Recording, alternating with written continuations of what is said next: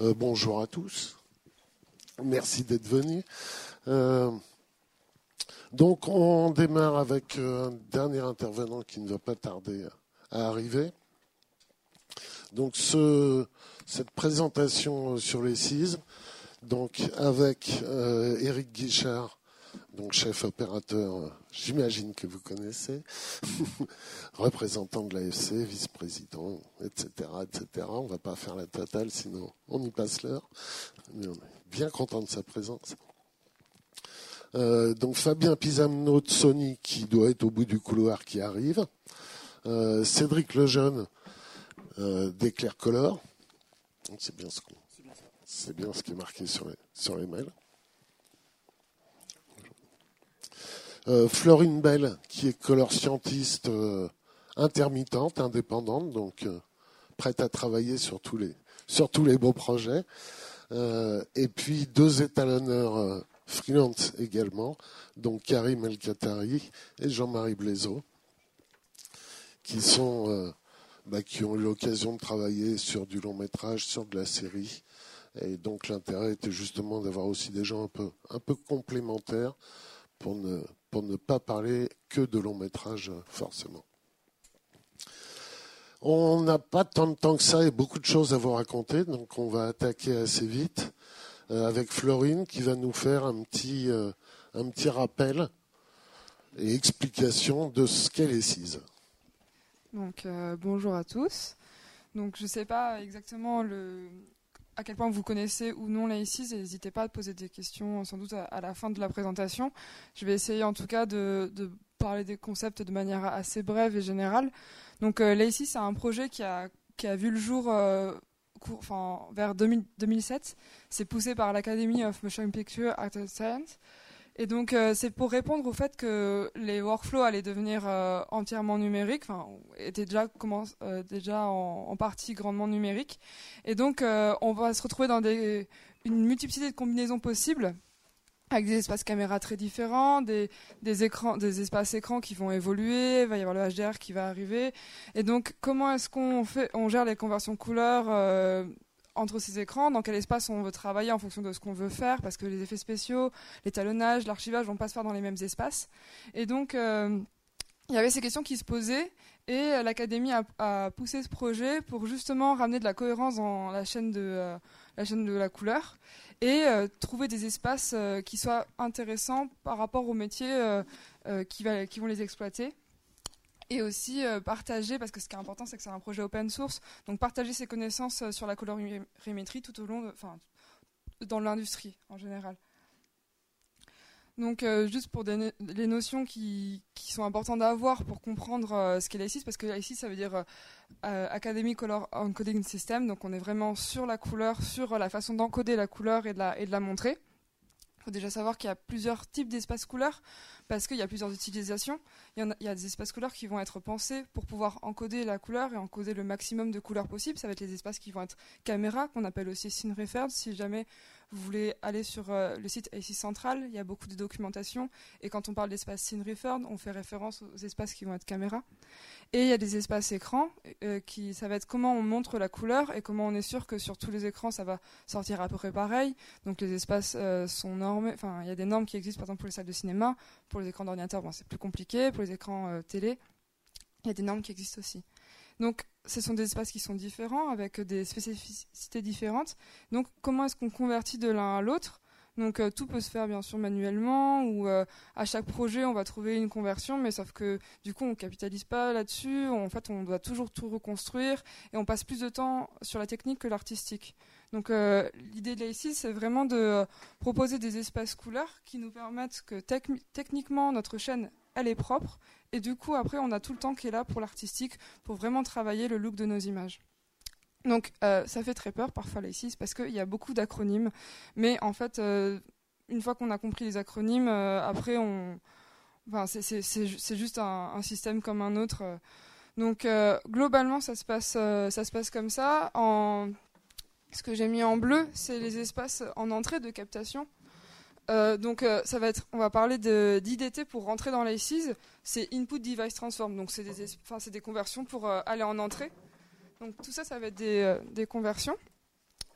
Et donc, l'idée, c'est on capte des images avec différentes manières. J'ai mis un petit écran pour parler aussi des CGI, des VFX, et du coup, des effets spéciaux. Et du coup, on va rentrer dans l'environnement ACES, qui est aussi l'idée de faire un espace qui est large pour avoir le maximum de couleurs possibles et de flexibilité, pour après, en fonction des utilisations qu'il y aura après pour l'image, qu'on ne soit jamais bloqué, que ça soit toujours du plus gros vers le plus petit, en fonction de si on a un espace qui est HDR, donc plus large, un espace SDR plus restreint. Donc on va créer ce système qui va être en fait une méthode, une rigueur, mais comme il existait en argentique, on avait aussi une méthode de traitement et des habitudes. Et une fois que toutes ces conversions sont bien réglées, parce que RRT, c'est une conversion, ça veut dire Reference Rendering Transform. ODT, c'est aussi une conversion, Output Device Transform, qui va aller vers la sortie, du coup. Donc, une fois qu'on rentre dans ACES, qu'on sort d'ACES, après, on travaille dans des espaces très larges.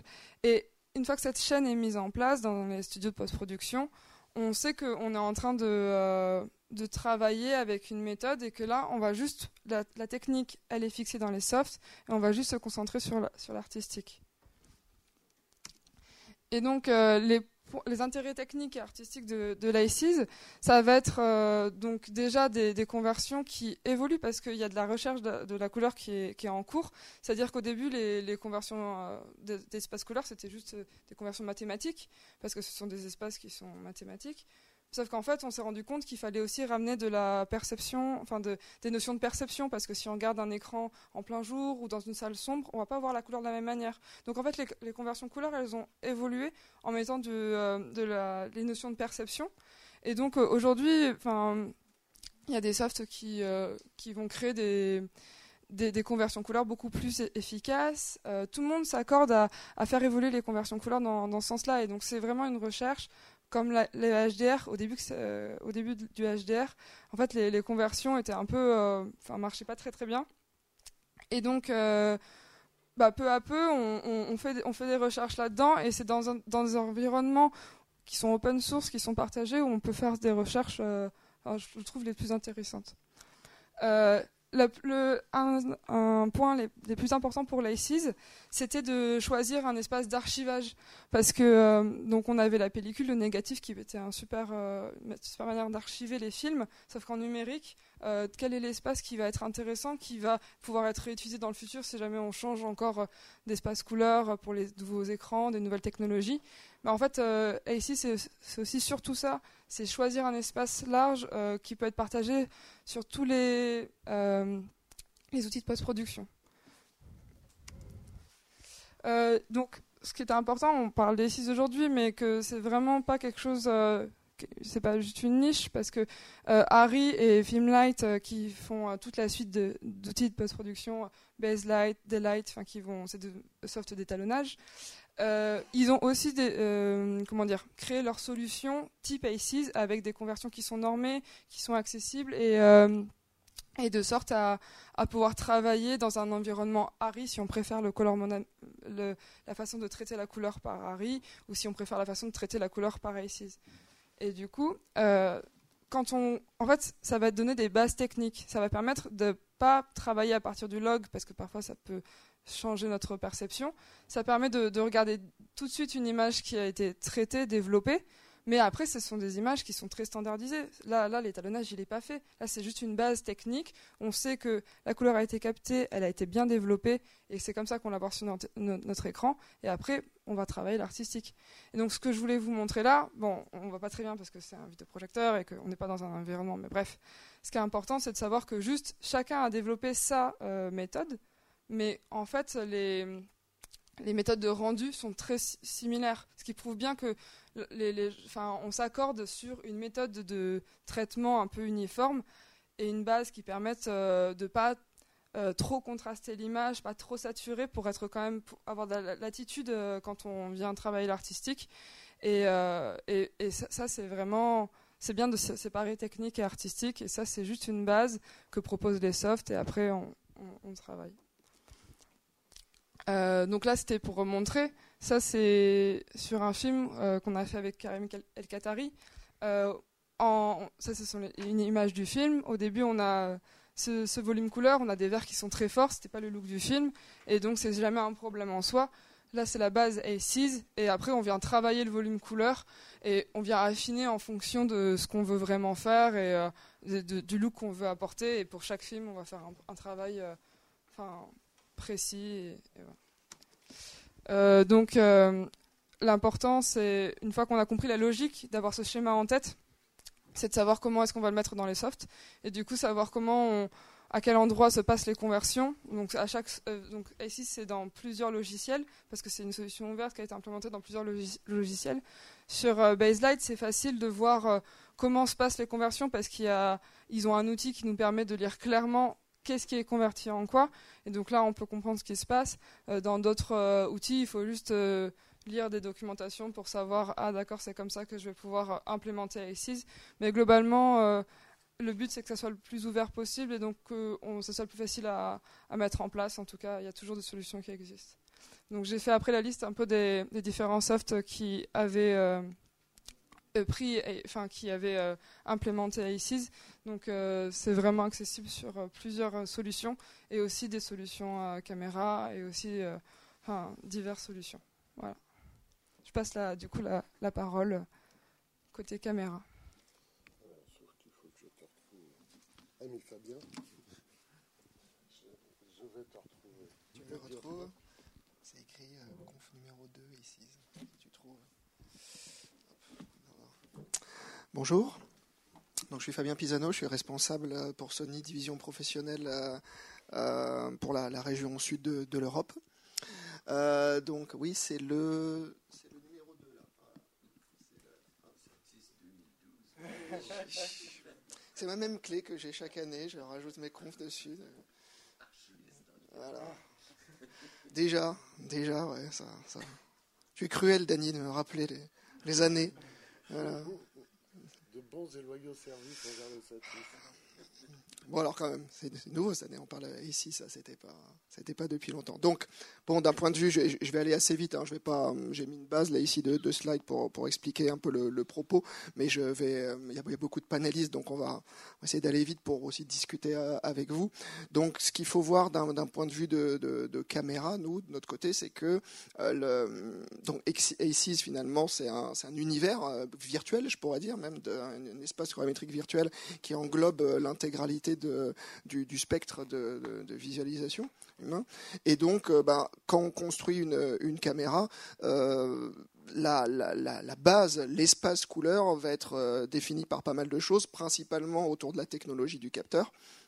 D'accord, mais aussi, pas que derrière, il y a comment est-ce qu'on va sampler ça, comment est-ce qu'on va enregistrer le signal, et toutes les caméras peuvent... Voilà, une caméra qui va enregistrer sur 8 bits ou 10 bits, peu d'intérêt après d'aller rentrer dans un univers A6, puisqu'on va faire pas mal de conversions, on va pas mal aller appliquer des IDT et des RTT dans tous les sens. Donc voilà, si tu peux passer le prochain slide. Nous, on est plutôt... Alors, il y a des animations, mais passe-les toutes. Nous, on va plutôt être sur la partie des caméras, grands capteurs. Donc là, je vais faire un focus sur Venice aujourd'hui, parce qu'il y a Downton Abbey, là, en ce moment, au ciné, qui est donc un long métrage qui a été fait en Venice, avec un workflow full A6. Donc, j'ai pu, tard, hier, récupérer au moins un ou deux éléments du DIT, qui m'a donné des schémas du workflow. Donc, c'est intéressant, parce que vous pouvez voir comment est-ce que ça marche pour un DIT sur le set d'un film fait avec un workflow Venice. Donc, pourquoi là-dessus, nous, on va vraiment principalement se concentrer sur les caméras qui vont avoir ici des enregistrements comme les Venice sur 16 bits. C'est parce qu'on pense que c'est dans cet univers-là, hein, avec un capteur complètement linéaire, qu'on va pouvoir le plus facilement venir dans le monde de l'A6. Donc, si on passe encore un cran, voilà. Donc, c'est un capteur full frame sur la Venice, et surtout, c'est la prochaine qui est vraiment intéressante. Voilà, là on voit les différents, alors je ne sais pas si tout à l'heure, tu devais être arrivé un peu en retard, tu as pu déjà montrer cet espace-là, bon, je vais en profiter. Donc, pour ceux qui ne sont pas familiers, ici c'est le spectre de la visualisation de l'œil humain. Okay, alors c'est normalement en 3D hein, qu'on doit le voir, mais souvent on le projette en 2D comme ça. Et dessus, on va plaquer à la fois les espaces couleurs que les caméras sont capables de prendre, Et puis aussi, souvent, on va plaquer les espaces couleurs du Cinefeed, donc de ce qu'on est capable de mettre sur un écran de projection ou un écran de télévision ou un autre device. Okay, donc, dessus, on va retrouver alors le plus connu ici, le BT709, c'est celui de la télévision classique. Okay, vous voyez, il est très, très limité. Hein, c'est celui dans lequel on va très rapidement avoir de la saturation des couleurs. On ne va pas trouver de nuances dans certaines parties. Et puis, plus on arrive à être grand ici, plus on va avoir de subtilité, plus de nuances. Okay, notamment, le BT2020, lui, c'est une norme de diffusion qui va avec le 4K. Donc, si vous avez suivi un petit peu tout ce qui est... retransmission, travail sur la Coupe du Monde ou les JO, etc. Maintenant, ils demandent d'avoir directement des masters sur de l'UHD avec cette norme BT2020. Donc, vous voyez, ça va dans la bonne direction. Et puis, enfin, maintenant, si on regarde des caméras, je reviens à la partie caméra qui nous intéresse, pour la Venice, vous pouvez avoir typiquement un sgamut.ciné, ici, vous voyez en rouge, qui est au-delà encore de ce qu'on va faire en restitution. Okay, et donc c'est celui-là qui va nous intéresser, qu'on va venir sampler et qu'on va amener dans le monde du A6. Voilà. Ça, j'en parlais peut-être s'il y a des questions un petit peu derrière, parce qu'il y a beaucoup de questions sur la visualisation, comment on fait, on est opérateur, on a l'œil dans l'œilleton toute la journée, quelle est notre référence, comment on cadre, en termes de contraste et de ce qu'on voit, comment on construit notre lumière sur le plateau, qu'est-ce que ça va dire. Donc il y a tout un tas d'éléments dans les caméras qui permettent de faire d'ores et déjà des conversions de lutte pour la visualisation. Ça, je me le garde peut-être un peu pour des questions plus tard. Je vais aller rapidement sur l'enregistrement et l'exemple de Downton Abbey. Oui, ce que je voulais introduire aussi, c'est que, pour le coup, alors un petit clic de plus, s'il vous plaît, voilà, sur cette caméra, il y a deux manières d'enregistrer les images, okay, donc soit ici sur les cartes simples S by S comme ça, mais qui nous permettent de rester uniquement que dans le monde du 8-10 bits, d'accord. Donc pas peu d'intérêt pour aller dans un travail sur un workflow ICs. En revanche, derrière, on peut adjoindre cet enregistreur qui va permettre d'avoir des technologies de mémoire pour encaisser des débits bien plus élevés.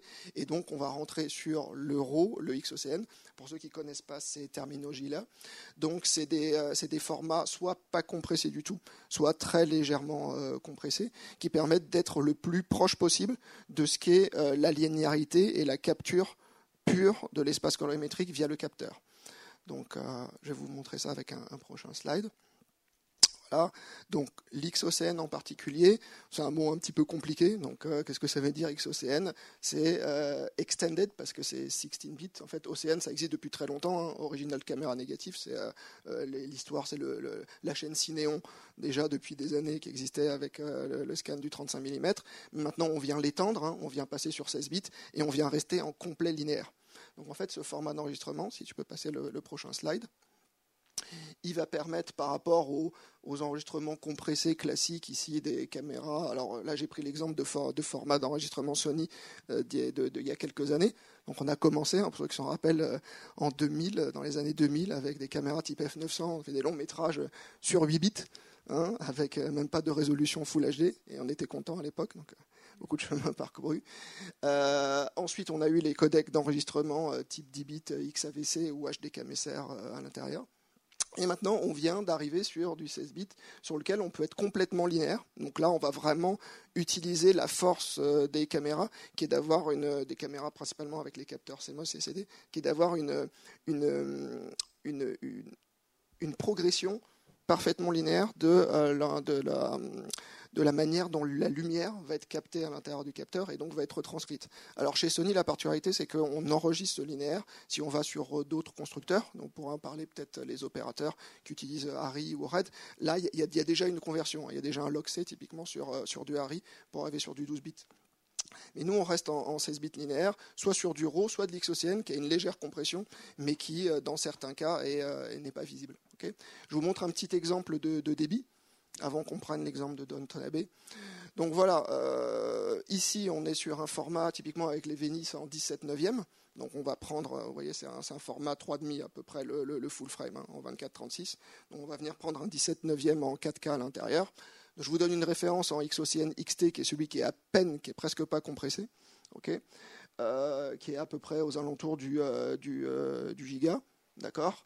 Et donc, bon, dans le cas de Downton Abbey, ils ont choisi d'avoir une réduction à peu près de 30% de payload pour rester, cependant, dans un workflow full 16 bits. Et c'est ça qui leur a permis de rentrer dans un univers ACE. Okay ? Voilà. Là, vous voyez à peu près les rapports de... Hein, quand, il y a peut-être à y avoir une histoire d'économie, un moment qui va arriver dans la discussion aujourd'hui. L'ACE, c'est bien, mais c'est un peu, dans certains cas, ça peut être lourd en termes de data, en termes d'enregistrement, en termes de workflow. Donc du coup, le X-OCN chez Sony a été inventé vraiment pour arriver à rester dans cet univers linéaire 16 bits, mais avec des débits qui ne sont pas trop importants.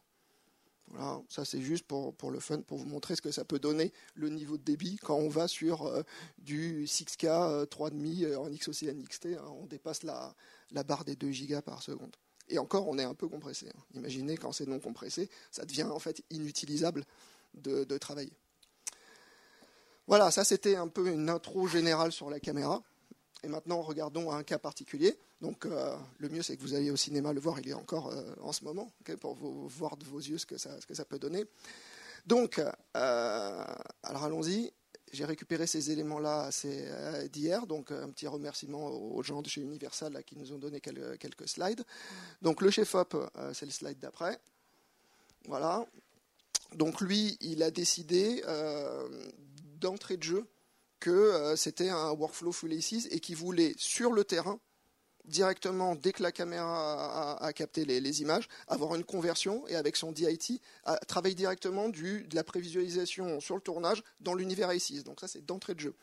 Hein, donc d'où le choix de l'XOCN en mode full linéaire. Alors ils avaient quand même une sortie S-Log3 pour les besoins de visualisation, hein, parce qu'on ne peut pas, une courbe linéaire comme ça, on peut la regarder sur aucun moniteur.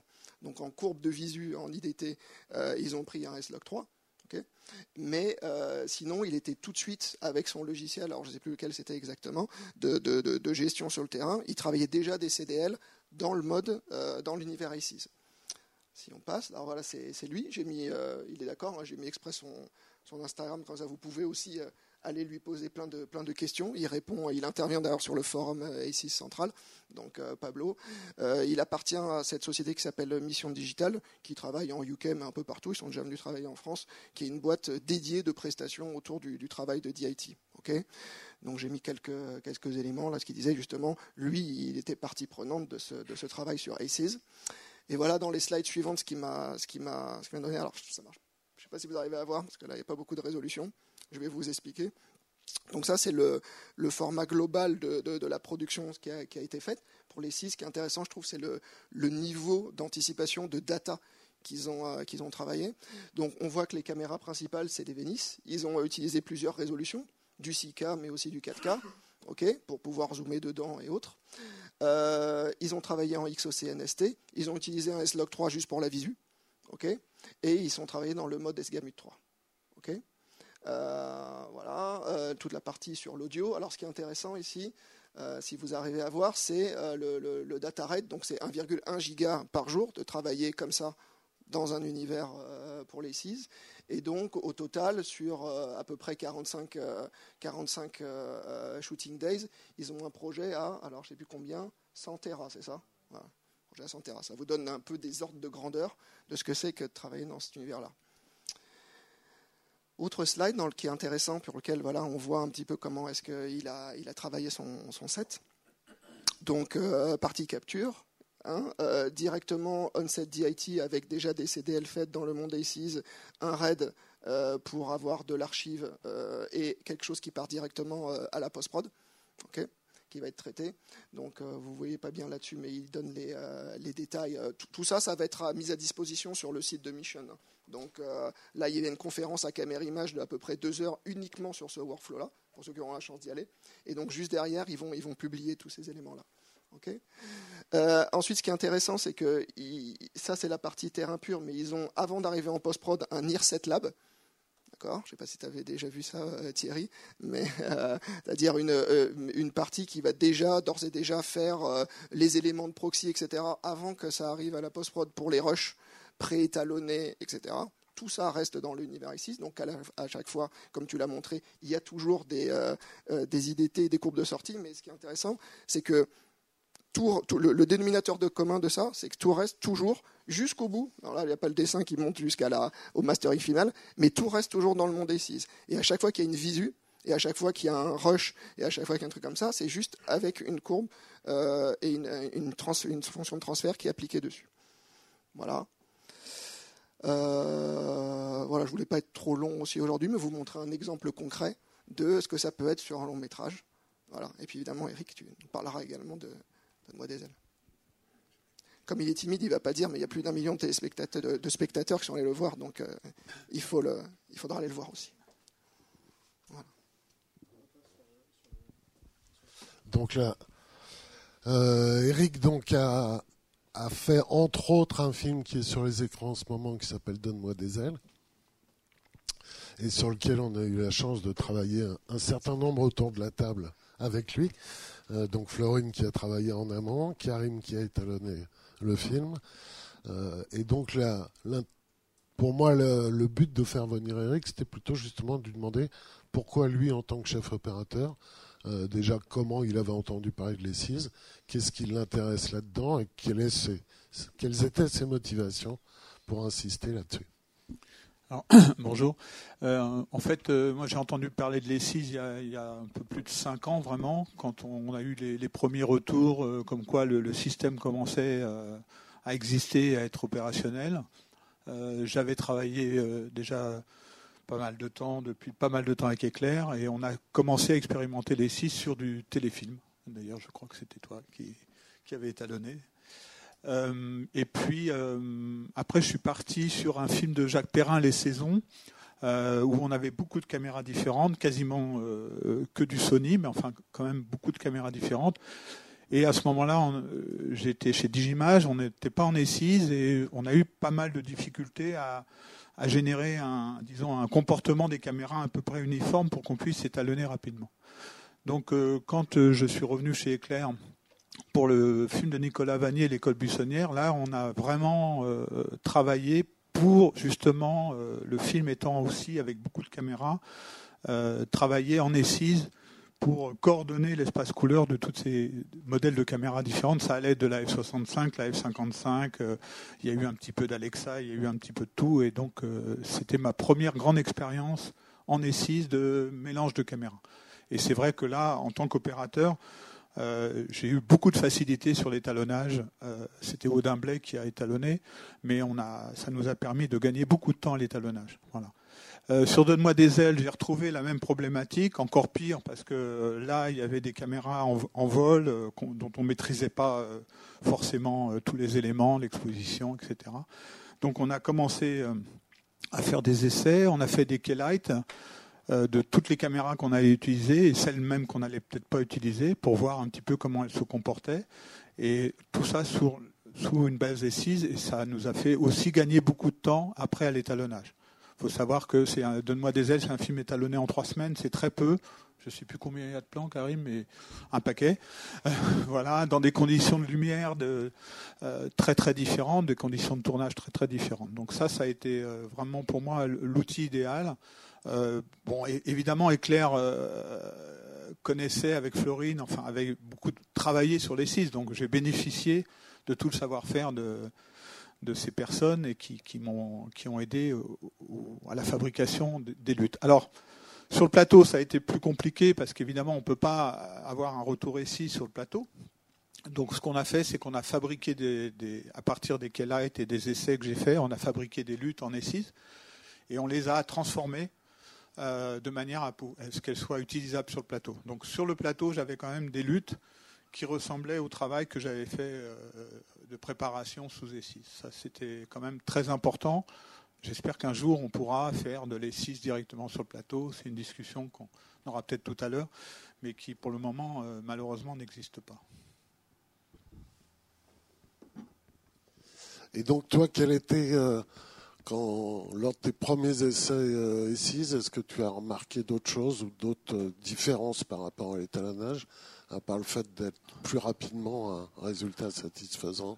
Alors déjà, quand on a commencé ce téléfilm, c'était évident. Hein, c'est-à-dire on avait 2 affichages et c'était évident que je gagnais en dynamique dans les hautes lumières et surtout en dynamique dans les basses lumières, en profondeur de couleur, L'espace, c'était totalement évident. Quand on a travaillé sur Deux mois des ailes, on a surtout cherché à travailler sur les visages. Voilà, ça a été notre dénominateur, c'est pouvoir avoir des rendus de peau les plus intéressants possibles, les plus riches possibles.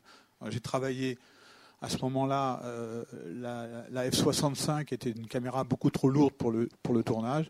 Donc j'ai eu la chance de récupérer, je crois, les deux premières Vénice. Et c'est avec cette caméra qu'on a pu faire ces essais très approfondis, les Vénice servant principalement à tout ce qui était la partie fiction. En vol, tout ce qui était du domaine de l'ULM, évidemment, la caméra était trop lourde. Donc on a été obligé d'utiliser des F55 qui n'étaient même pas en RAW à l'époque parce que voilà, on n'y arrivait pas en termes de poids. Donc je parle de poids. Oui, oui, physique. Poids de la caméra. Voilà, c'était aussi pour ça qu'il fallait trouver des solutions à travers les 6 pour mélanger cette F55 et cette Vénice. À remarquer que je n'ai pas travaillé en 6K ni en XOCN. D'abord parce que je crois que ça venait d'arriver. Oui. Et donc j'ai fait du 4K tout à fait exploitable. Voilà, qui était tout à fait... Et je n'ai pas bénéficié malheureusement du système qui permet maintenant de déporter la caméra. Voilà, ça n'existait pas non plus. Ouais, il faut faire le numéro 2. Sans moi. Mais non, tu dis ça pour l'instant. Voilà, donc c'est à peu près ça qui m'a intéressé. Mais Karim peut-être va en parler, parce que Karim a étalonné les images. Donc, en plus, il est arrivé assez bon, le laboratoire Éclair a fermé, donc c'est Color qui a récupéré l'ensemble du projet. Il a fallu transférer l'ensemble des images qu'on avait étalonnées sous E6 chez Color sous E6. Ça a été un gros travail. Et Karim, peut-être, vous parlera un peu plus de toutes ces problématiques d'étalonnage qu'on a eues. Il y a typiquement un truc sur lequel je voulais qu'on fasse un petit détour avant d'en arriver là. C'est aussi un des intérêts de l'ESI, c'est aussi la relation avec les effets spéciaux. Et donc pour tous les échanges d'images entre la post-prod et les maisons de trucage, les truqueurs, et les retours évidemment des plans truqués. L'intérêt là aussi d'être dans un espace normé, connu, c'est d'avoir du coup un espace d'échange qui permette d'échanger les images sans aucune perte de qualité dans un sens ou dans l'autre. Et à chacun de son côté, qu'on soit côté étalonnage ou côté trucage, de choisir son workflow autour de l'ESIS et sa manière d'afficher les images, de les visualiser. Donc c'est vraiment un standard qui, de ce point de vue, est très très prometteur. Je dis prometteur parce que malheureusement, c'est pas encore en route dans toutes les maisons de trucage, parce que ça implique des changements dans leurs outils de travail. Typiquement, Nuke a une version compatible ici, je crois que depuis 2 ans. Donc moi, j'ai des collègues superviseurs de VFX qui m'ont expliqué qu'effectivement, certes, le nouveau Nuke est compatible E6, mais encore faut-il que tous les graphistes qui travaillent sur un film, et aujourd'hui ils sont quand même très nombreux, soient tous formés à l'utilisation de l'E6. Et d'autre part, la majorité des sociétés de trucage ont développé plein de petits outils, leur tambouille comme on dit, et que souvent ils sont obligés de redévelopper ou de remettre à jour tous leurs outils perso, interne, en fonction de l'E6. En tout cas, tous les outils qui ont à voir avec la colorimétrie de l'image. Mais sinon, sur le principe, c'est quelque chose qui, justement, se raccorde très bien à tout l'univers des effets spéciaux et, évidemment, de l'image de synthèse, puisque, aujourd'hui, la majorité, quand même, de ce qu'on calcule en images de synthèse pour des trucages cinéma, on est justement en 16 bits linéaires en sortie des ordinateurs. Donc, il y a vraiment une convergence de tous ces mondes pour y trouver une logique et un intérêt. Maintenant, ça prend un petit peu de temps à être intégré dans toutes les sociétés et que les gens soient formés, etc. Mais c'est vraiment un des gros intérêts de l'ESIS, c'est cette transparence possible, encore une fois, transparence sans aucune perte de qualité. C'est-à-dire qu'on échange entre l'étalonnage et les VFX, on échange des images du coup en 16 bits XR, donc c'est pas très léger, mais ça commence à faire un moment de toute façon qu'on n'échange plus des fichiers QuickTime évidemment, mais même le DPX en 10 bitlog, ça commence à faire quelques années que c'est plus ce que demandent les truqueurs, parce qu'ils arrivent trop vite dans les limites des images qu'on leur fournit. Et donc on est déjà, ces dernières années, on transfère déjà du TIFF 16 bits. Alors passer du TIFF à l'OpenXR, ça ne change pas grandement la vie. Et l'avantage de l'OpenXR, c'est qu'au retour, on peut avoir plein de niveaux de cache dans le même fichier et pas être obligé d'aller synchroniser à la main des caches par rapport à des fichiers de remplissage image, donc ce qui est quand même un gros intérêt. Et donc on en arrive à l'étalonnage. On va dire que Thierry a un peu déjà survolé un peu tous les avantages qu'on a par rapport à la relation entre les effets spéciaux et l'étalonnage.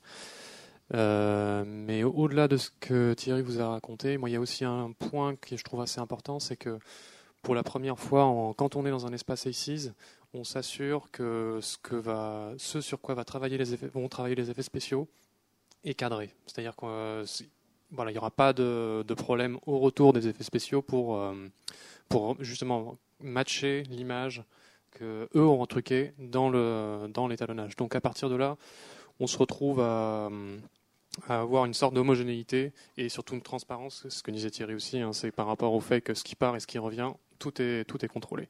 Maintenant, avec Cédric, on en parlait justement ce matin, l'objectif c'est de faire en sorte que le fichier qui soit envoyé soit exactement le même. Voilà, que ce soit exactement le même fichier, qu'on n'ait pas justement à faire cet export, cette sortie. Pour comme ça, tout le monde travaille sur le même fichier et l'espace, il n'y a pas de conversion d'espace. Tu m'arrêtes, Cédric, si... Voilà. Maintenant, pour l'instant, le principal frein à tout ça, c'est que, en effet, ce qu'il y a Thierry aussi, enfin, Thierry a un peu tout dit, hein, c'est que les effets spéciaux sont un poil à la traîne, on va dire, et pour de multiples raisons. Voilà, moi, j'insiste vraiment sur le fait que depuis 3-4 ans maintenant qu'on travaille en ACES, ça nous a permis vraiment d'arrêter les allers-retours incessants entre l'étalonnage et les effets spéciaux parce qu'il y a un problème de conversion, il y a un problème d'affichage, un problème de lutte, ou des choses comme ça. Voilà, c'est à peu près tout. Bon, et alors maintenant, et Jean-Marie et toi, en termes de... Quel est votre intérêt ou vos galères avec les ACES quand vous étalonnez au quotidien ? Bonjour. Le grand intérêt qu'a commencé à aborder Eric tout à l'heure, c'est la restitution des couleurs, parce que nous c'est un peu ce qu'on poursuit tout le temps, d'avoir toujours un rendu, alors soit des peaux, soit là je vois à l'extérieur là des végétaux, donc si on veut enregistrer des végétaux et des éléments de la nature de la manière la plus fidèle possible, faut à la fois passer par un système d'enregistrement qui soit efficace, et par un traitement qui va nous conduire jusqu'à la fin à un rendu le plus fidèle. Donc, même si on applique un étalonnage qui va partir dans telle ou telle direction, il faut qu'on ait à la base des informations qui soient le plus justes. Et l'ACES permet de faire ça. Donc moi, c'est ce que j'ai rencontré donc on l'évoquait avec Eric sur un téléfilm sur lequel on avait commencé à faire ça, mais l'ACES n'était pas encore au niveau qu'il est maintenant. Et ensuite, moi, je l'ai surtout appliqué sur la série Les Petits Meurtres d'Agatha Christie, où il y a une richesse dans les décors, dans les costumes, dans le rendu qu'on veut appliquer par rapport au look de la série. Et donc le chef-op, Bertrand Mouly, a plutôt rentré dans le jeu et a voulu essayer de pousser les choses pour que il s'est rendu compte qu'entre le traitement qu'on appliquait en Reg 709 et ensuite, en comparaison, le traitement qu'on pouvait appliquer en ACES était assez bluffant. Donc après, je pense que le commun des spectateurs aura son jugement par rapport au rendu des couleurs, mais il y a quelque chose sur lesquels on peut se mettre d'accord, c'est que il n'y a pas de doute sur les peaux, en effet, je parlais des végétaux ou des choses à restituer. Et voilà, donc ça, c'était mon expérience sur Les Petits Meurtres. Il y a un autre élément qui vient en ligne de compte et qui vient de plus en plus, c'est le traitement en HDR, où en partant dans l'espace ACES, on arrive quand même à une dynamique en HDR où on doit restituer des couleurs dans les hautes lumières, dans les basses lumières, un rendu des couleurs qui est encore plus riche. Donc, du coup, si on continue dans l'espace ACES, on a encore un gain sur ce sujet et on peut accéder à cette qualité en tout cas. Donc ça, je l'ai appliqué sur une série qui s'appelle Les Rivières Pourpres et du coup où il y a une demande par rapport au master en HDR et donc on l'a appliqué comme ça au laboratoire Saya, enfin au studio de post-prod Saya, dans lequel on a fait un essai justement sur des images en Dolby Vision et en ACES et en effet on a une restitution des couleurs qui est assez phénoménale. Voilà, c'était ma petite expérience. Je voulais juste préciser quand même un truc aussi avec Jean-Marie, c'est qu'on a aussi été on a eu à gérer tous les premiers défauts, tous les premiers problèmes qu'on avait avec l'ACES, notamment quand tu parlais des végétaux, le souci ce qu'on entend régulièrement par rapport à les étalonneurs qui ont utilisé l'ACES il y a déjà à peu près 4 ans, on dira, c'est qu'en effet c'était absolument inétalonnable. J'en conviens, il y a 4 ans c'était absolument pas possible de travailler en ACES parce que les outils réagissaient absolument n'importe comment. Et il y avait aussi cette crainte du look ACES, à savoir très saturé, très brillant, très coloré, tout ça. Chose qui au final n'est qu'une base, c'est-à-dire que l'ACES a pour intérêt quand même, son grand intérêt c'est que c'est un terrain de jeu. Donc à partir de là, dans ce terrain de jeu, si vous voulez, on peut aussi partir de cette base-là sans aucune compression et revenir vers une image plus connue, par exemple si des opérateurs aiment bien un rendu P3 ou quoi, je donne un exemple bête et méchant, un exemple un P3, on peut tout à fait le visionner en P3 dans le l'ACES. Enfin, tout l'intérêt c'est qu'on se laisse toute la marge possible pour travailler et après on rencontre le problème suivant qui est on a énormément de marge, on a énormément de possibilités d'aller dans toutes les directions et c'est là où les outils d'étalonnage peuvent commencer à être un peu limités et c'est dans ce cas de figure-là qu'on a des personnes comme Florine justement qui nous accompagnent lors de l'étalonnage pour nous donner des outils qui vont nous faire gagner un temps monstrueux, ne serait-ce que par exemple l'un des exemples qu'on a le plus souvent, c'est toujours au niveau de la verdure, c'est qu'on étalonne en P3 ou quoi que ce soit, toutes les caméras ont des espaces couleurs qui sont tellement larges qu'on se retrouve généralement avec une chlorophylle qui est très saturée, très lumineuse et qui reflète à peu près partout. Et là l'intérêt c'est que par exemple avec Florine on a pu trouver un moyen de justement via des shaders, des choses qu'elle a pu intégrer au sein même des outils d'étalonnage, de pouvoir traiter ça sans aucune perte, notamment au niveau de la réverbération de la couleur sur les peaux, des choses comme ça. Chose qu'en outil d'étalonnage pur, on est absolument incapable de faire proprement. Voilà. Il y a un autre élément aussi qui revient souvent, c'est l'éclairage urbain avec un mélange de LED, de vapeur de mercure ou d'autres types d'éclairage. Et en effet, en ACES, si on est accompagné par des gens comme Florine, encore une fois, du coup, ça complète un peu la précision et la possibilité de ne pas avoir des couleurs interdites ou des choses comme ça. Voilà. On ne l'a pas encore abordé, mais un des très gros intérêts de l'ACES, enfin brièvement avec Florine, c'est que justement en sortie de tout cet espace couleur ACES, on choisit le mode de sortie, l'output qui nous intéresse. Et donc à partir de ce moment-là, on peut avoir une sortie en P3 pour la version sortie cinéma, voire même Blu-ray, c'est de plus en plus le cas, une sortie REC 709, une sortie REC 2020 quand on aura du matériel pour l'afficher, et du HDR ou du SDR, et que tous ces moteurs de conversion en sortie sont nettement mieux pensés et résolus que ce que chaque labo ou chaque étalonneur fait dans son coin sur sa machine en tournant 3 boules. Je ne veux pas être du tout médisant sur le truc, mais à ce niveau-là de précision, on est effectivement dans un autre domaine. Et comme l'a mentionné Florine, en plus, tous ces modules de sortie ont été accompagnés aussi d'études perceptuelles, de manière à ce quand mathématiquement on ne peut pas traduire toutes les couleurs, il y a vraiment eu des tests avec du public témoin pour voir quels sont les meilleurs outils pour faire croire à l'œil que ce qu'on voit c'est la couleur qu'on avait dans l'autre espace, même si c'est pas vrai techniquement. Donc c'est quand même un gros point. Même dans une chaîne de post-prod, bah, même si vous êtes en train d'étalonner en P3, de toute façon, il va falloir que vous fassiez une sortie Rec 709 pour aller au mixage, une autre pour le producteur qui a une présentation à faire à son distributeur. Tous ces gens-là, si vous leur donnez un élément pas fini et pas bon en termes de colorimétrie, c'est-à-dire pas fidèle à ce que sont en train de faire le chef-op et l'étalonneur dans leur salle, ça tourne vite au drame. Voilà. Et là, c'est un confort de post-prod génial que de savoir à tout moment, on vous demande une sortie MXF pour un avis, mais vous savez qu'il y aura un producteur dans la salle, au moins vous êtes sûr que ce que vous envoyez, c'est vraiment visuellement raccord avec ce qu'ils sont en train de faire en étalonnage. D'autres. Et alors, du coup, bah, on peut y passer. Tu l'as affiché? Non, pas encore. Donc, Cédric, qui gratte les histoires de l'ESIS depuis les prémices de la chose. Et du coup, en excellent contact avec l'Académie. Et du coup, a officiellement, au nom de l'Académie, le droit de présenter les nouveautés pour les mois et années à venir et les tendances de l'ESIS.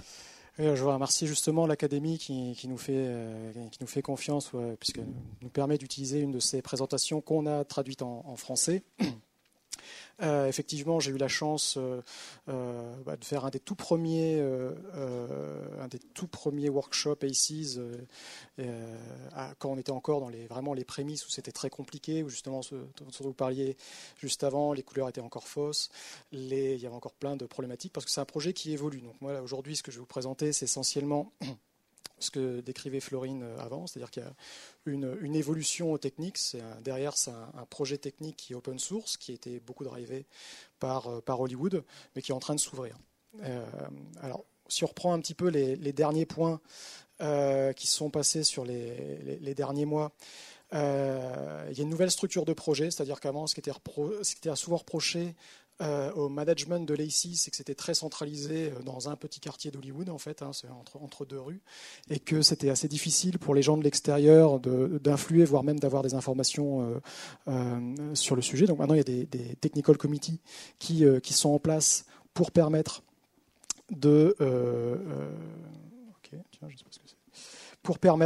d'influer sur le projet. Il y a des groupes publics. Ça, c'est aussi quelque chose où on peut plus facilement interagir avec les gens qui font le code. Parce que ce qui est derrière aussi avec ACES, comme le montrait tout à l'heure Florine dans les schémas, c'est-à-dire qu'avant, il y avait dans les laboratoires des sorciers qui faisaient des luttes et des choses comme ça qu'on ne comprenait pas. Là, maintenant, ce sont des équations mathématiques qui sont disponibles dans un GitHub. Donc, c'est-à-dire qu'on est beaucoup plus proche d'un projet comme Linux ou VLC. C'est des choses qui sont accessibles à tous, mais il y a quand même derrière une gouvernance à mettre en place. Donc la gouvernance, elle est à deux niveaux. Il y a d'un côté les comités techniques, où on choisit un petit peu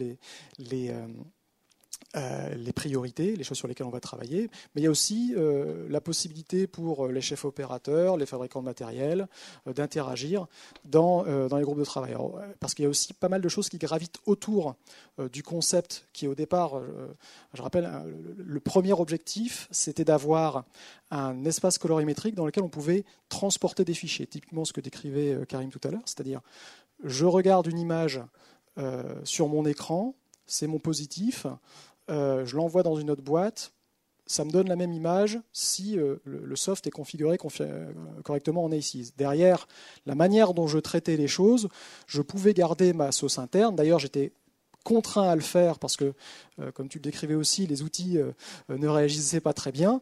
Donc on était obligé, pour travailler en ACES il y a 3-4 ans, de faire beaucoup de manipulations, ce qu'on a fait à l'époque beaucoup avec Claire pour satisfaire les étalonneurs pour qu'ils se retrouvent dans quelque chose qui soit confortable. Au fur et à mesure, dans les Dans les implémentations, les fabricants de soft ont intégré ces logiques-là pour qu'on puisse travailler, par exemple, dans un espace colorimétrique confortable qui fasse que quand je veux du rouge et pas du violet.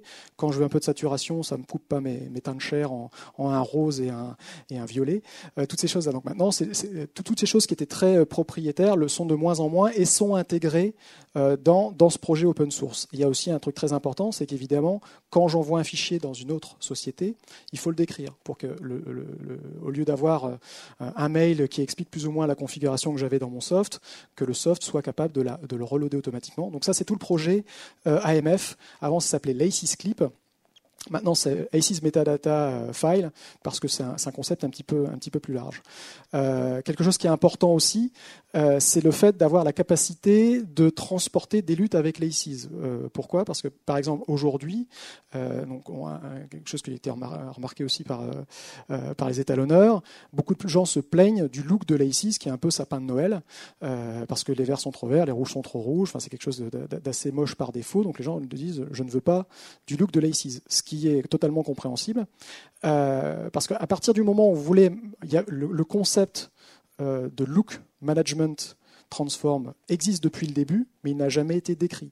Donc toutes les implémentations étaient propriétaires. Donc même si on avait une façon standard de l'afficher, la façon de transformer le look, elle a resté propriétaire. Donc là maintenant, avec le Common Look Format, si on veut transporter une lutte ou un look sous forme de lutte, c'est-à-dire quelque chose de pas forcément très, très évolué, parce qu'on peut faire mieux. Au moins, on peut avoir un format qui permet de le lire dans n'importe quelle application. Donc ça, c'est encore une étape très importante. Et derrière, il y a aussi des groupes de travail qui sont les implémenteurs, de s'assurer justement de la compatibilité, et donc de faire ce qu'on appelle des plugfests. Donc ça, c'est pareil. Dans tous les projets open source, on fait ça, s'assurer que aujourd'hui, par exemple, quand votre banque fait un transfert d'argent, elle s'assure qu'il y a le même montant d'un côté que l'autre. Nous, on fait la même chose avec les luttes. S'assure que quand un fichier est lu dans l'application Nuke ou Flame, quand il est lu dans Scratch ou bien dans Resolve, ça donne la même chose. C'est exactement le même principe, c'est le respect des standards. Donc tout ça, il y a une grosse release qui est programmée pour la fin de l'année, donc ça c'est une bonne nouvelle. Et avec une revue systématique, parce que tout ça, non seulement il y a le programme, donc la partie code, mais tout ça est intégré dans des standards internationaux. Donc d'abord la SEMTIC, mais la SEMTIC ce sont des standards d'industrie. Le vrai standard international, c'est l'ISO, et donc tout ça est en train de se préparer pour passer à l'ISO.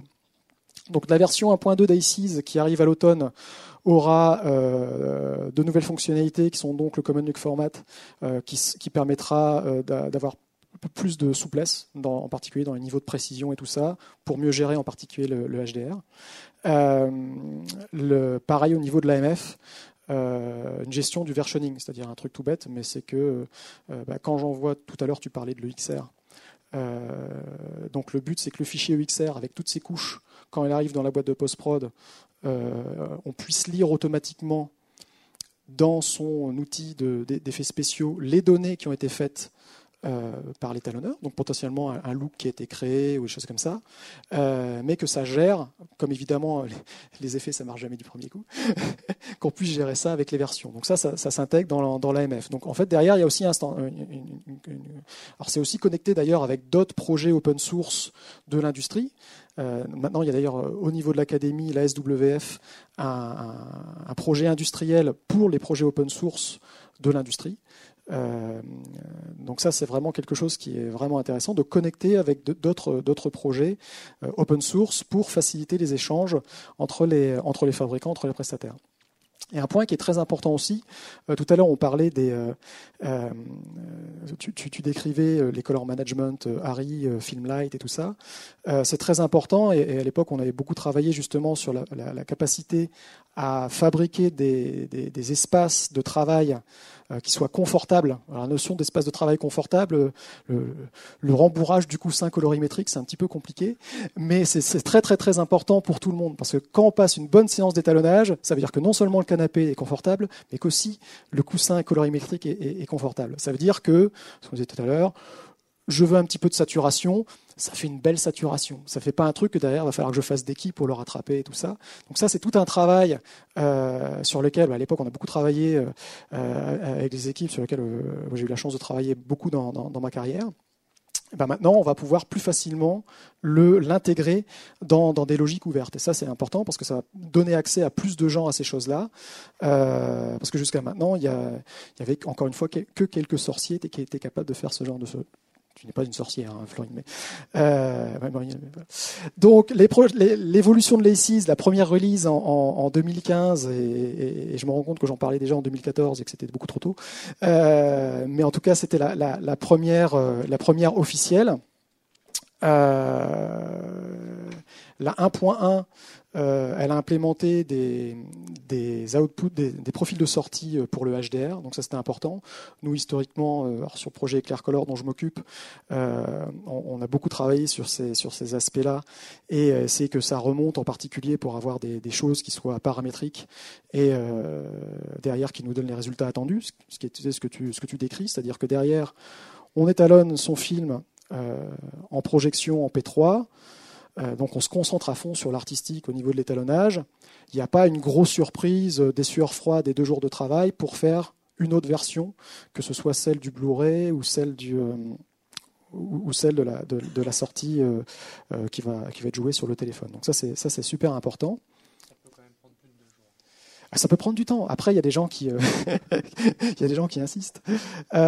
Donc cette année, on va avoir les améliorations que je viens de décrire, et l'année prochaine, travail sur les 6.2.0. Alors aujourd'hui, on est en pleine discussion des fonctionnalités de la 2.0, hein, donc simplification de toute la partie, on parlait tout à l'heure du look ACES. En fait, le but, c'est de réintégrer la partie look ACES dans le look management, et qu'on ait vraiment quelque chose de super neutre, à la limite du pas regardable. C'est-à-dire un truc vraiment, si on appuie sur ACES, qu'on ne met pas de look, genre plutôt sapin de Noël en fait, super sapin de Noël, et qu'on soit obligé dès le départ de choisir un look. C'est-à-dire on pourra choisir le look ACES qu'on connaît, mais aussi le look Filmlight, le look Harry, et puis après son look à soi ou des choses comme ça, mais on pourra partir de cette base de look, et ce sera décrit, ce sera supporté, et ça voudra dire que tout ça ira dans les métadonnées des fichiers, c'est-à-dire que quand je ferai mon export ACES, quand ça ira au VFX, quand ça ira... Alors c'est un truc important aussi, il y a le travail qui peut se faire au Rush.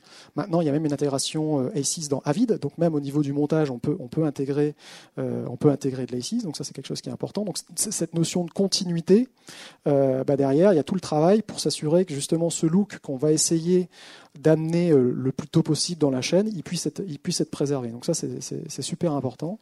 Et alors, se pose la question de comment le faire. Derrière, essayer au fur et à mesure, en particulier avec la précision, on veut sortir du modèle lookup table, en particulier être sûr. Parce que les lookup tables, on peut faire des lookup tables de très très bonne qualité, mais il y a plein de gens qui ne savent pas faire la différence entre c'est comme le chasseur, il y a la bonne lookup table et la mauvaise lookup table. Donc on peut faire de très très bonnes lookup tables, mais il faut savoir faire la différence. Donc le but, parce qu'on travaille sur du purement mathématique, c'est pour le coup, on a pu à se préoccuper de savoir si la précision est suffisante ou pas. Sachant que souvent les gens ne voient la différence que beaucoup trop tard quand on a clippé tout le signal. Un truc très important aussi, en particulier dans l'environnement du mastering HDR, c'est le paramétrage du niveau de lumière ambiante.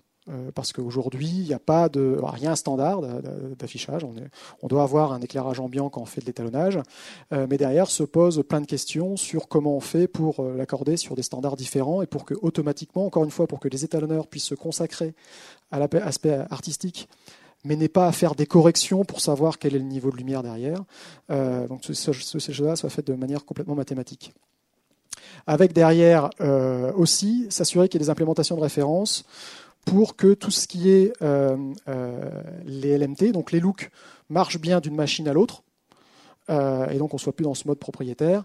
Et aussi un paramètre important qui sont les IDT, c'est-à-dire les transformations pour les profils d'entrée, qui est plus de souplesse, en particulier quand on a un problème avec une caméra, ce que décrivait Jean-Marie tout à l'heure. on se retrouve avec des néons qui deviennent violets fluo, ou bien des problèmes sur une caméra, que ces choses-là, on puisse assez facilement les modifier et les partager dans quelque chose qui soit standard. Donc, il y a, voilà. Et beaucoup de travail sur la documentation, sur le gamut management quand c'est sur des espaces larges.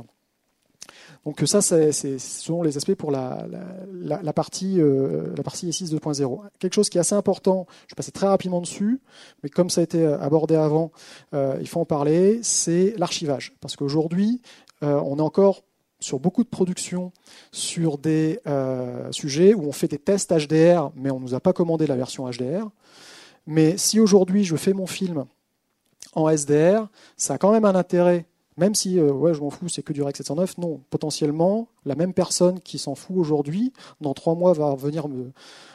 ah ouais, mais ça y est, on a vendu la version HDR à je sais pas qui. Bah, si on l'a fait en ACES, ça va beaucoup mieux se passer. Parce que derrière, il y aura tout un travail qui a été fait. Et l'ACES, c'est pas forcément... Alors c'est vrai qu'on quand on parle d'effets spéciaux, d'export EXR et tout ça, de workflow 16 bits, ça peut faire peur. Enfin, bravo Fabien pour tous ces très beaux bitrate et tout ça.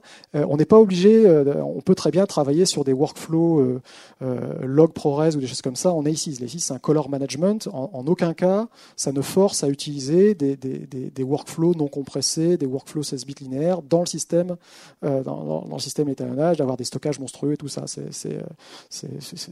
On peut très bien avoir, ne prendre que la partie color management qui permet déjà de faire des choses. Donc après, ça, c'est des choix. Alors, là, ça va être entre Florine, Thierry, qui vont, et puis évidemment, les opérateurs, en fonction des ambitions du projet et tout ça, de faire les bons choix de framerate. Alors, il y a beaucoup de souplesse. Hein. Tu sais encore faire un 8 bits avec ta belle caméra non, c'est bien, ça c'est bien, je suis pour.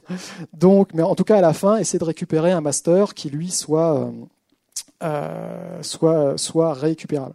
Donc, beaucoup de films et séries en ACES. Donc, il y a aujourd'hui un site qui s'appelle ACES Central où vous pouvez récupérer beaucoup d'informations, toute la documentation de l'ACES, des vidéos tutoriaux, la liste des films qui sont faits en ACES. Donc ça, c'est assez intéressant parce que vous verrez que du coup il y a beaucoup de choses. Puis ce qu'on vous encourage à faire, c'est de rejoindre la communauté. Sur ACES Central, il y a un forum qui est actif, faut pas hésiter à poser des questions. Et surtout, c'est l'endroit qui est monitoré et géré par les gens qui savent. C'est-à-dire que contrairement à beaucoup d'autres forums, et ça c'est... moi je suis suffisamment vieux pour avoir connu le début des réseaux sociaux, arriver sur un forum de gens qui font de la vidéo avec leur caméra RED, qui disent que ouais, là ici c'est inutilisable et des trucs comme ça, et que personne ne corrige l'erreur technique. Alors j'ai essayé un truc, mais après on se retrouve là, et le tsunami qui arrive, c'est juste pas possible. C'est l'endroit qui est géré par les gens qui savent. Donc si vous voulez de la vraie information modérée et gérée par des gens qui savent, c'est là que ça se passe. Ce qu'il y a ailleurs, c'est des informations, des retours d'expérience, des expériences de vie, mais pas forcément des choses qui correspondent à l'état de l'art. Parce que comme on a pu le voir, c'est une évolution, c'est clairement quelque chose qui évolue dans le temps. Et donc la dernière information en cours, elle peut être trouvée ici. C'est aussi l'endroit où vous pouvez influencer sur le projet, c'est-à-dire dire bah moi sur mon film ça s'est pas bien passé, j'avais cette caméra, un truc comme ça, puis, bah tiens on voit ton fichier, tiens je regarde, ah oui effectivement t'avais ce truc là qui était pas correct. Donc il y a vraiment une communauté autour qui peut aider. Donc derrière, vous pouvez participer au développement. Si vous aimez faire du code pendant vos longues soirées d'hiver, le C++ est votre ami. Donc il y a des virtual working groups. Vous pouvez vous mettre sur le GitHub, vous pouvez faire toutes ces choses-là. Mais les working groups sont aussi du point de vue purement artistique. Donc il ne faut pas hésiter à participer, poser des questions, parce que c'est comme ça qu'on apprend, et d'ailleurs c'est en expliquant qu'on apprend le mieux. Après, il y a aussi toute une partie sur les réseaux sociaux et tout ça. Et le but derrière, c'est que bah, vos projets aussi, n'hésitez pas à communiquer sur le fait que vous les avez fait en ACES. Pour ça, il y a sur le site un endroit où vous pouvez l'updater dans IMDb. Maintenant, dans IMDb, vous pouvez voir, il y a un tag color. Donc vous pouvez choisir le color workflow du film. Voilà, maintenant c'est intégré dans 31 partenaires, hein, donc on peut vraiment avoir une continuité depuis la caméra, avec la possibilité même directement dans la caméra de voir l'image qui va sortir, d'intégrer le look et tout ça. On a vraiment une vraie flexibilité. Donc voilà, faut en profiter. Donc bienvenue sur ACES Central. Voilà, merci. Merci Cédric. Alors je crois qu'on a fait un tour le plus rapide possible, en essayant d'être le plus complet possible. Auriez-vous des questions, par hasard? Nous sommes un certain nombre, je pense qu'on doit pouvoir couvrir. Bon, bah, on va commencer par là. Au niveau de la précision des ODT, avec les nombreux moniteurs, possibilités de diffusion ou d'échange, on en est où aujourd'hui? Parce qu'il y a de ça quelques années, on était encore un peu boiteux. Alors, il y a la notion de standard. La grosse difficulté, c'est que déjà les moniteurs en question respectent les standards, ce qui n'est souvent pas le cas. Il faut déjà qu'ils soient capables de le faire, qu'ensuite ils soient calibrés à ce standard, ce qui est souvent à la limite de l'impossible. Après, les ODT, par définition, n'intègrent pas de concept de calibration. Les ODT matchent le standard. Donc après, advienne que pourra, quoi. Ça c'est la grosse difficulté. Donc du coup, malheureusement, quand vous travaillez avec des écrans qui ne sont pas au standard, y a pas de en tout cas, la magie peut venir de votre calibrateur préféré, qui va essayer de bidouiller les choses pour compresser certaines couleurs, compresser certaines lumières, pour faire que ça passe. Alors, voilà, trouvez des gens très bien pour vous faire la calibration, parce que ça ne va pas se régler au niveau de l'ACES. L'ACES ne comprend aucun paramètre sur la calibration.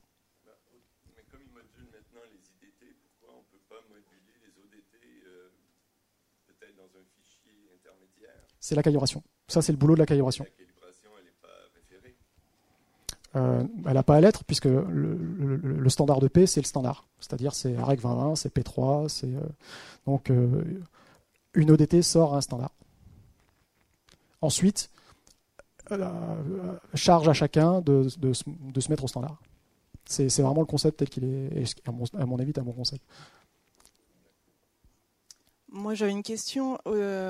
Chaque constructeur, Arri, Filmlight, développe leur propre gestion de color management. Et si ce n'est pas un constructeur, et si c'est une norme, pour moi en tout cas. Donc c'est une question un peu basique. Pourquoi eux, ils développent leur propre gestion de color management et pourquoi il n'y en a pas qu'une qui serait juste le ACES, quoi? Bah, comment je le comprends, c'est toujours des enjeux un peu politiques et des enjeux aussi d'habitude. Enfin, Harry a toujours mis en avant sa science de la couleur, à vouloir proposer des transformations avec, qui aille du scene referred vers le display, referred de la caméra vers l'écran. Et donc, ACES est venu avec l'idée de proposer un standard, utilisable par plein de solutions différentes, mais je pense que c'est du fait que ACES était un peu bancal au début dans le color management que Harry est venu avec sa propre solution aussi. Parce qu'il y avait beaucoup d'étalonneurs qui disaient « Ah oui, mais en fait, moi j'aime vraiment beaucoup l'espace Loxé pour étalonner, donc j'arrive pas à me faire à l'espace ACES. J'aime vraiment le look sur les peaux Harry, du coup. » Et donc, en fait, avec ça, c'est sorti tout le système d'ODT aussi Harry. Et aussi... En HDR, il y a eu des balbutiements au début, que ce soit ACES, Arri ou Filmlight, ils n'avaient pas encore vraiment les solutions des ODT pour faire du HDR. Et à peu près de manière simultanée, ils ont sorti des solutions qui sont différentes, mais qui vont en tout cas dans le bon sens. Mais on est encore en recherche, à mon sens, les ODT HDR ne sont pas encore parfaites. Et je pense que c'est plutôt des habitudes. En fait, il y a vraiment un grand... une culture de la couleur aussi bien chez Filmlight que chez Harry, qui fait que je comprends qu'ils aient voulu développer leur propre outil, d'autant plus que Filmlight propose par exemple maintenant le base grade, qui est vraiment basé sur tout leur color management. C'est un outil qui ne marche que en TICAM, même si on est dans notre espace, dans notre workflow. Cet outil va nous ramener dans l'univers Filmlight. Je pense que moi je le vois comme ça en tout cas, de manière politique en fait. Non, je ne vais pas critiquer les constructeurs, hein, mais il faut quand même il me semble qu'il faut aller vers des solutions open source. Voilà, il faut, ça c'est, mais c'est comme dans l'internet, hein, d'ailleurs, c'est comme un peu partout. Politiquement, il faut aller vers des solutions ouvertes, libres d'accès. Voilà. Alors, effectivement, je comprends très bien la démarche d'Harry ou la démarche de Filmlight d'utiliser le mieux possible tous leurs outils de capture, hein, et pour Filmlight leur outil d'étalonnage. Mais en tout cas, mon point de vue, c'est plutôt d'aller sur des systèmes ouverts comme les CIS le proposent, quoi. Même si ça prend plus de temps, même si effectivement on voit que ça a pris 5 ans pour faire évoluer. L'autre chose aussi, c'est que comment on ouvrira les fichiers dans 10 ans, dans 20 ans, ça c'est aussi la question. Est-ce qu'un fichier propriétaire sera ouvert dans 20 ans comme il l'a été aujourd'hui ? On voit bien par exemple dans les caméras qu'il y a certaines versions qu'on ne peut plus ouvrir. Voilà, donc c'est aussi là-dessus que les producteurs doivent travailler. C'est quelle est la pérennité de ce qu'ils encodent, comment ils ont construit le film, comment ils l'ont étalonné, comment ils le gèrent dans l'avenir, quoi. Alors, au niveau des, alors ça c'est très juste en fait. Aujourd'hui ils se focalisent vraiment sur l'innovation, c'est-à-dire différencier leur outil sur le fait que ce soit plus facile d'étalonner, d'avoir une meilleure image sur leur caméra et des choses comme ça. Mais derrière se pose la question du standard. Donc en fait c'est un process, eux sont vraiment à la pointe, ils vont montrer dans, alors je sais pas où on est avant Red Color 5, 6 ou des choses comme ça, IPP2, Harry, voilà, toutes ces choses-là sont versionnées. Et derrière, le but, c'est que ça rentre progressivement dans quelque chose, parce qu'il y a un moment, on va se retrouver, pour une raison X ou Y, avec une caméra RED et une caméra Harry sur le même projet, plus une GoPro, plus un drone, plus ces choses-là.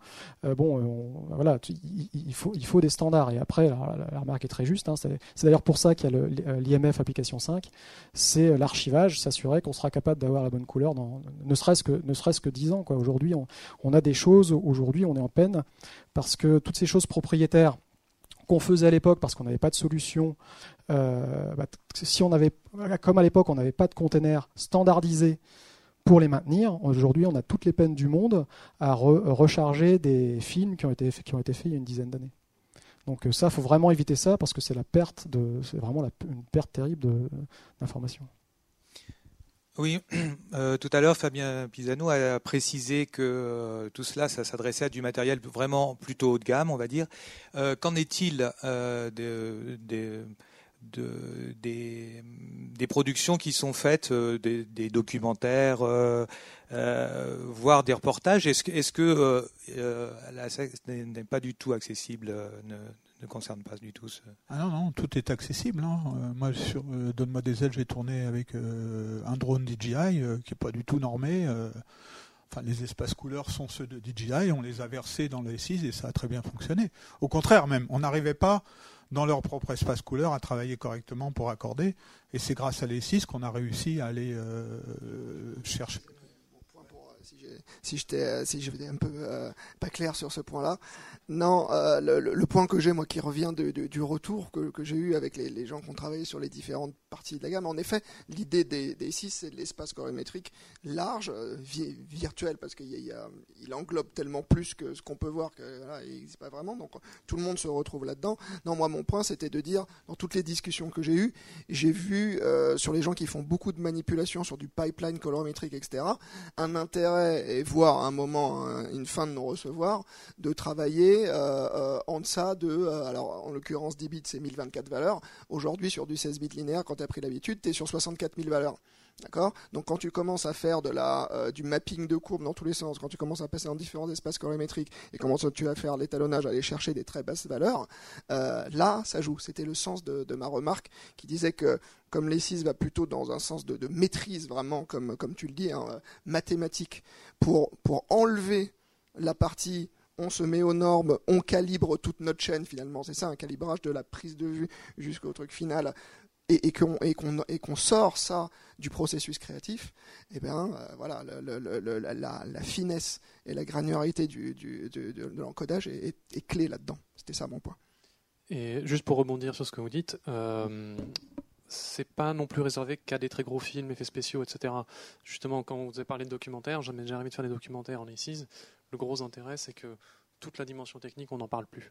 C'est vraiment, on avance, et ça nous est arrivé d'en faire plusieurs, et aucun problème. Tout va, enfin, ça, on arrive beaucoup plus rapidement à ce que l'on souhaite obtenir. On n'est pas en train de se battre contre les limitations d'un espace couleur normé qu'on avait avant, une chose comme ça. Je vais rajouter 2 points juste pour ouvrir le truc. C'est qu'aujourd'hui, dans les réflexions autour de l'AI6 2.0, il y a même des réflexions pour l'intégrer dans le broadcast. Et ce qu'il faut savoir aussi, alors ça vaut pour les jeux vidéo, mais pas seulement, aussi pour la post-prod temps réel et le live, c'est intégré maintenant dans les moteurs de rendu temps réel, type Unity et Unreal. Donc ça tape. C'est vrai que j'aurais pu le mentionner moi, dans la présentation, mais ça va plus loin parce que ces problématiques colorimétriques, de correspondance, elles sont finalement partout. Vraiment sur des normes de transmission pure broadcast, ça converge avec le HDR aussi. Hein. J'ai fait la liste des logiciels qui supportaient de post-production, qui supportaient l'AI6, mais on trouve, parce que je voulais pas prendre trop de temps, on trouve aussi la liste des fabricants de caméras, même d'appareils photo, des DSLR, qui vont supporter l'AI6. Et donc quand ils supportent l'AI6, ça veut dire qu'on va trouver les conversions d'entrée pour aller dans l'AI6. Et du coup, en effet, ça va nous permettre de déjà mieux comprendre la caméra qu'on a en entrée, et après on développe des outils d'étalonnage toujours dans les mêmes espaces. Ça permet de ne pas réadapter nos outils d'étalonnage pour chaque caméra différemment. Donc c'est vraiment un intérêt sur le long terme, quoi. Et justement, alors vous parliez d'Avid, enfin vous citiez Avid. Quel comportement doit avoir le producteur, enfin le directeur de la photo, etc., enfin le chef opérateur, pardon, pour des productions assez, avec des moyens assez limités, ainsi que le monteur, pour pouvoir sortir un produit ad hoc. En tout cas, je crois que pour les opérateurs, le plus important, c'est de faire des essais et qu'ils s'habituent à ce qu'est capable de leur fournir l'AI6. Parce que c'est ça la problématique au départ, c'est qu'on arrive devant un espace couleur tellement large qu'on ne sait plus très bien quelle est notre image. Donc partir comme ça sur un film, avoir du Rec 709 pendant 2 mois, et puis après d'arriver à l'étalonnage et de passer sous l'AI6, ça ne marche pas. C'est-à-dire, d'abord, le réalisateur se sera habitué à un Rec 709 bien naze, et puis il aura du mal à changer, et le monteur, la même chose. Donc, effectivement, si on part sur de l'AI6, ça coûte pas cher, c'est simple à faire, mais il faut faire des essais pour se rendre compte de la capacité qu'a l'image d'être travaillée sous cet espace couleur.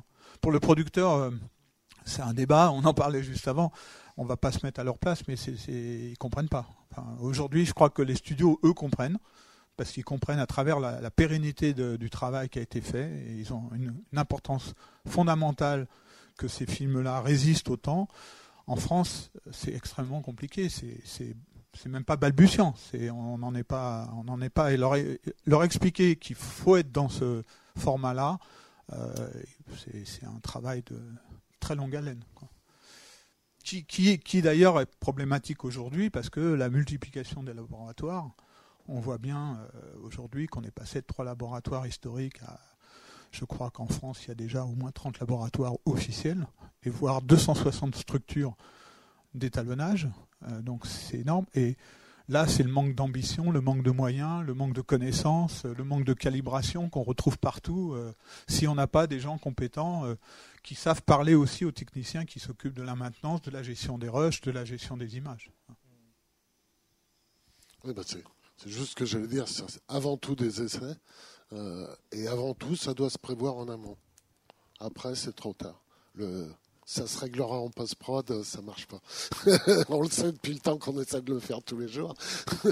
Ou en tout cas, quand ça marche, ça coûte juste 2 fois plus cher. Donc, c'est pas le bon plan.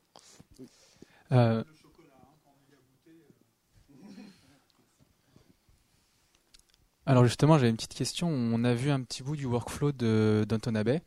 Et avec une petite photo de la roulante du DIT qui lui permet de faire son travail. Est-ce que le travail en AI6 implique un travail différent pour la création des proxys?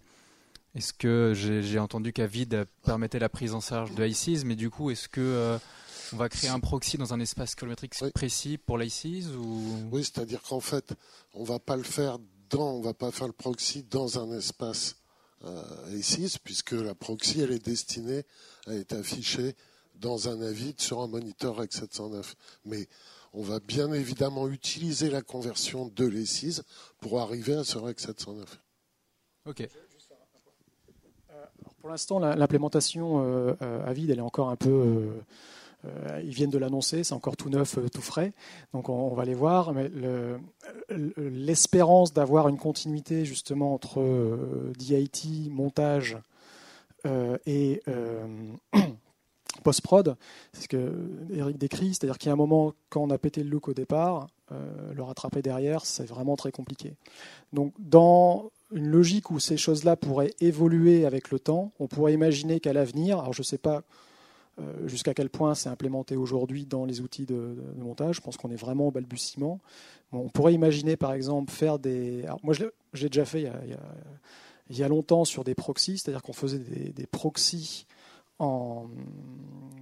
Alors, pour le coup, c'était pas de l'ACIS, on faisait des proxys en espèce de log qui permettait, à travers une boîte à lutte qu'on pouvait faire évoluer, on avait le look du film, qui faisait que du coup, on avait déjà sur la belle télé qu'on avait calibrée, on avait déjà une image avec le look qu'on pouvait faire évoluer dans la boîte à lutte.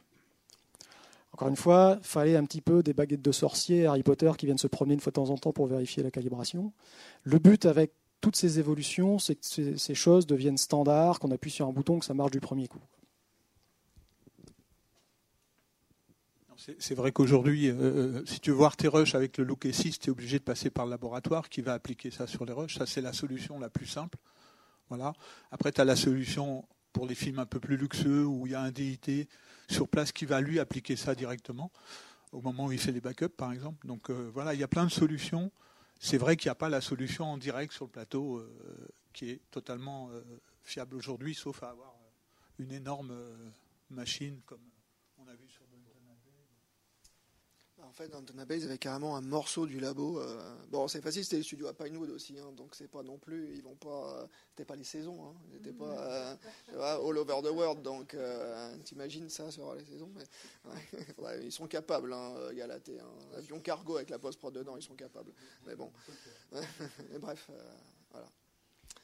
Mais je trouve ça important en effet de souligner que malgré les différents budgets qu'il peut y avoir, moi reste convaincue que faire des essais, ça peut être rapide et juste efficace, où on détermine le schéma de workflow et qu'on s'y tient. Et même si sur le plateau, on ne pourra pas voir l'ACES, l'important c'est avant de passer à l'étalonnage, on fait le transcode en ajoutant le petit nœud ACES, ça prend 2 secondes et comme ça le montage il se fait avec un look qui va dans le sens de l'étalonnage, comme ça on s'habitue aux images comme on les pense, et comme ça lors de l'étalonnage ça coule plus vite. C'est vraiment, enfin moi je pense vraiment que c'est une question de méthode et que ça n'a pas, enfin c'est pas si cher que ça. Non, surtout qu'on a, enfin on a vraiment fait l'expérimentation depuis plusieurs années un peu tous ensemble. On s'est rendu compte que tous les films où il y avait effectivement un travail sur les rushs précis, enfin préparé par le chef-op, systématiquement on gagne du temps en étalonnage au final, parce que le nombre de films où au bout d'une semaine d'étalonnage on remet tout à zéro parce que ça ressemble pas assez à la copie travail de ce qu'il y avait dans la vide, c'est un film sur 3 en gros. Et pour compléter ce que dit Thierry, au-delà de ça, ça nous permettait aussi d'avoir beaucoup moins d'allers-retours encore avec les effets spéciaux, parce que l'ambiance était déjà trouvée avant même que l'étalonnage commence, et à ce compte-là, les effets spéciaux pouvaient commencer avant, et tout ce qui était étape de pré-étalonnage, ça n'avait plus lieu d'être. Donc à partir de ça, donc déjà ça fait des économies à la prod, ça fait des économies par rapport aux effets spéciaux, à les allers-retours avec les séances de pré-étalonnage, et au moment où on commence l'étalonnage, les effets spéciaux sont déjà, dans le meilleur des mondes, intégré. Et donc à partir de là, le temps d'étalonnage est vraiment purement créatif et on n'est plus du tout dans des considérations de avons-nous tous les éléments ou pas, et ainsi de suite. Donc globalement, c'est tout bénef, mais le problème, c'est que c'est difficilement explicable à des producteurs. Non, c'est vrai. Ben oui. Non, non. Non. Non, c'est grâce à lui qu'on a pu faire de l'ESIS depuis 3 ans sur un outil qui marchait. Donc, bon, est-ce qu'il y a encore d'autres questions ? Sinon, Jusqu'ici, je n'ai travaillé que sur 2 projets qui ont été par les assistants étalonneurs au début, les assistants monteurs, si j'ose ainsi dire, travaillés en ESSIS. Il y a juste un truc qui m'échappe un peu. C'est peut-être moi qui n'ai rien compris, désolé si ma question est conne, mais si on part du principe, par exemple, le documentaire, en l'occurrence, que j'avais étalonné à ce moment-là, sortait en règle 709 pour la télévision, c'était exclusivement télévision. Alors même si on part en ESSIS, on fait un output device transform vers le règle 709, mais du coup, est-ce qu'il y a un réel, je veux dire, au niveau de la vision, on va quand même être en règle 709, est-ce qu'on ne va pas être complètement bloqué au niveau du... Parce que quelle va être... Justement, au final, on a l'intérêt de ne pas travailler en règle 709 d'entrée de jeu, c'est qu'on a toute la latitude qui a été captée par la caméra. Et donc, à partir de là, c'est juste une réduction. Voilà, c'est exactement ça. Mais bon, de ce que moi j'en ai vu, parfois ça donnait des résultats un peu, effectivement, comme vous l'avez dit pendant la présentation, particulier au niveau de la saturation qui partait parfois un peu dans tous les sens. Donc j'ai trouvé que c'était assez difficile, surtout avec quand on a l'habitude. Alors après, c'est une histoire d'habitude. Avec Jean-Marie, c'est quelque chose qu'on a commencé il y a 3-4 ans à étalonner. Enfin, personnellement, au moment où j'ai fait mon premier film en ESSIS, et j'étais pas convaincu à la base, mais Florine m'a accompagné en me donnant les outils dont j'avais besoin au fur et à mesure. Une fois qu'on a ces outils à disposition et qu'on a cette méthode, on ne revient plus en arrière. Donc, oui, ok, donc questionnable d'habitude. Si je peux rapidement, la question, donc j'allais reposer du coup, si par exemple, là où les SIS facilitent, vous dites, les différents workflows entre les espaces colorimétriques. Donc si on suppose qu'on fait une sortie uniforme, par exemple, j'ai dit en règle 709 maintenant, bon, je sais pas, en P3 ça peut être la même chose. Et donc si on a plusieurs caméscopes, alors il suffit simplement de changer les inputs transform et donc ça adapte directement. C'est ça. Et après, derrière, ce qu'il ne faut pas oublier, c'est que c'est pour ça aussi qu'on est là, c'est une forme de reboot. C'est que je vous ai montré l'évolution, il y a eu la 1.0 et moi j'étais... 0.4, 0.7 avant, on essuyait du plâtre, il y avait de la poussière. Là, dans quelques semaines, la 1.2, à chaque fois, ça vient avec des améliorations, donc des expériences de l'époque, il y a 3 ou 4 ans, parfois un petit peu douloureuses. À l'époque, c'est vrai que ça demandait beaucoup de travail. Aujourd'hui, maintenant, même dans on va dire dans les softs, c'est implémenté correctement, ce qui n'était pas forcément le cas avant. Donc maintenant, même le résultat par défaut, il y a beaucoup, beaucoup moins de problèmes qu'il ne pouvait y en avoir il y a 3 ou 4 ans. Donc c'est un peu la discussion, c'est réessayer maintenant, parce qu'il y a beaucoup de gens qui sont dans le métier qui se sont fait une idée il y a 3 ans, qui disent « moi, je ne veux pas travailler en ACES ». Les avantages sont toujours là. C'est-à-dire que les avantages qu'il y avait il y a 3 ou 4 ans, ils sont encore là, mais il y a plein de choses nouvelles entre-temps qui sont arrivées, qui peuvent vraiment résoudre, en particulier sur le versioning, de vraies problématiques, donc, quand derrière on doit se sortir quelque chose d'autre. Merci beaucoup. Et donc typiquement, effectivement, au niveau, pour que ce soit pratique pour les étalonneurs, il faut que les outils d'étalonnage les correctement intégrés, que du coup, justement... Ma célèbre formule, quand on tourne les boules et qu'on doit tourner pendant 5 minutes pour arriver à la couleur qu'on veut, c'est sûr que ce n'est pas performant comme système du tout. Mais ça, du coup, c'est vraiment du côté de l'intégration des fabricants de soft d'étalonnage. Certains l'ont fait très vite, comme Philippe avec son Firefly qui est sorti tout à l'heure. D'autres ont mis énormément de temps, comme Resolve. Mais on va dire que depuis 1 an, Resolve permet de faire de l'ACES, ce qui n'était quasiment pas le cas avant.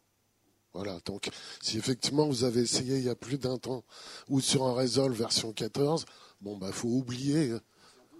Oui, non, là c'était criminel. Bravo, grand courage. Non, on a essayé aussi, mais c'était juste pas possible. Eh bien, je crois que on vous remercie à tous d'être venus. Et merci à vous tous, mes chers amis.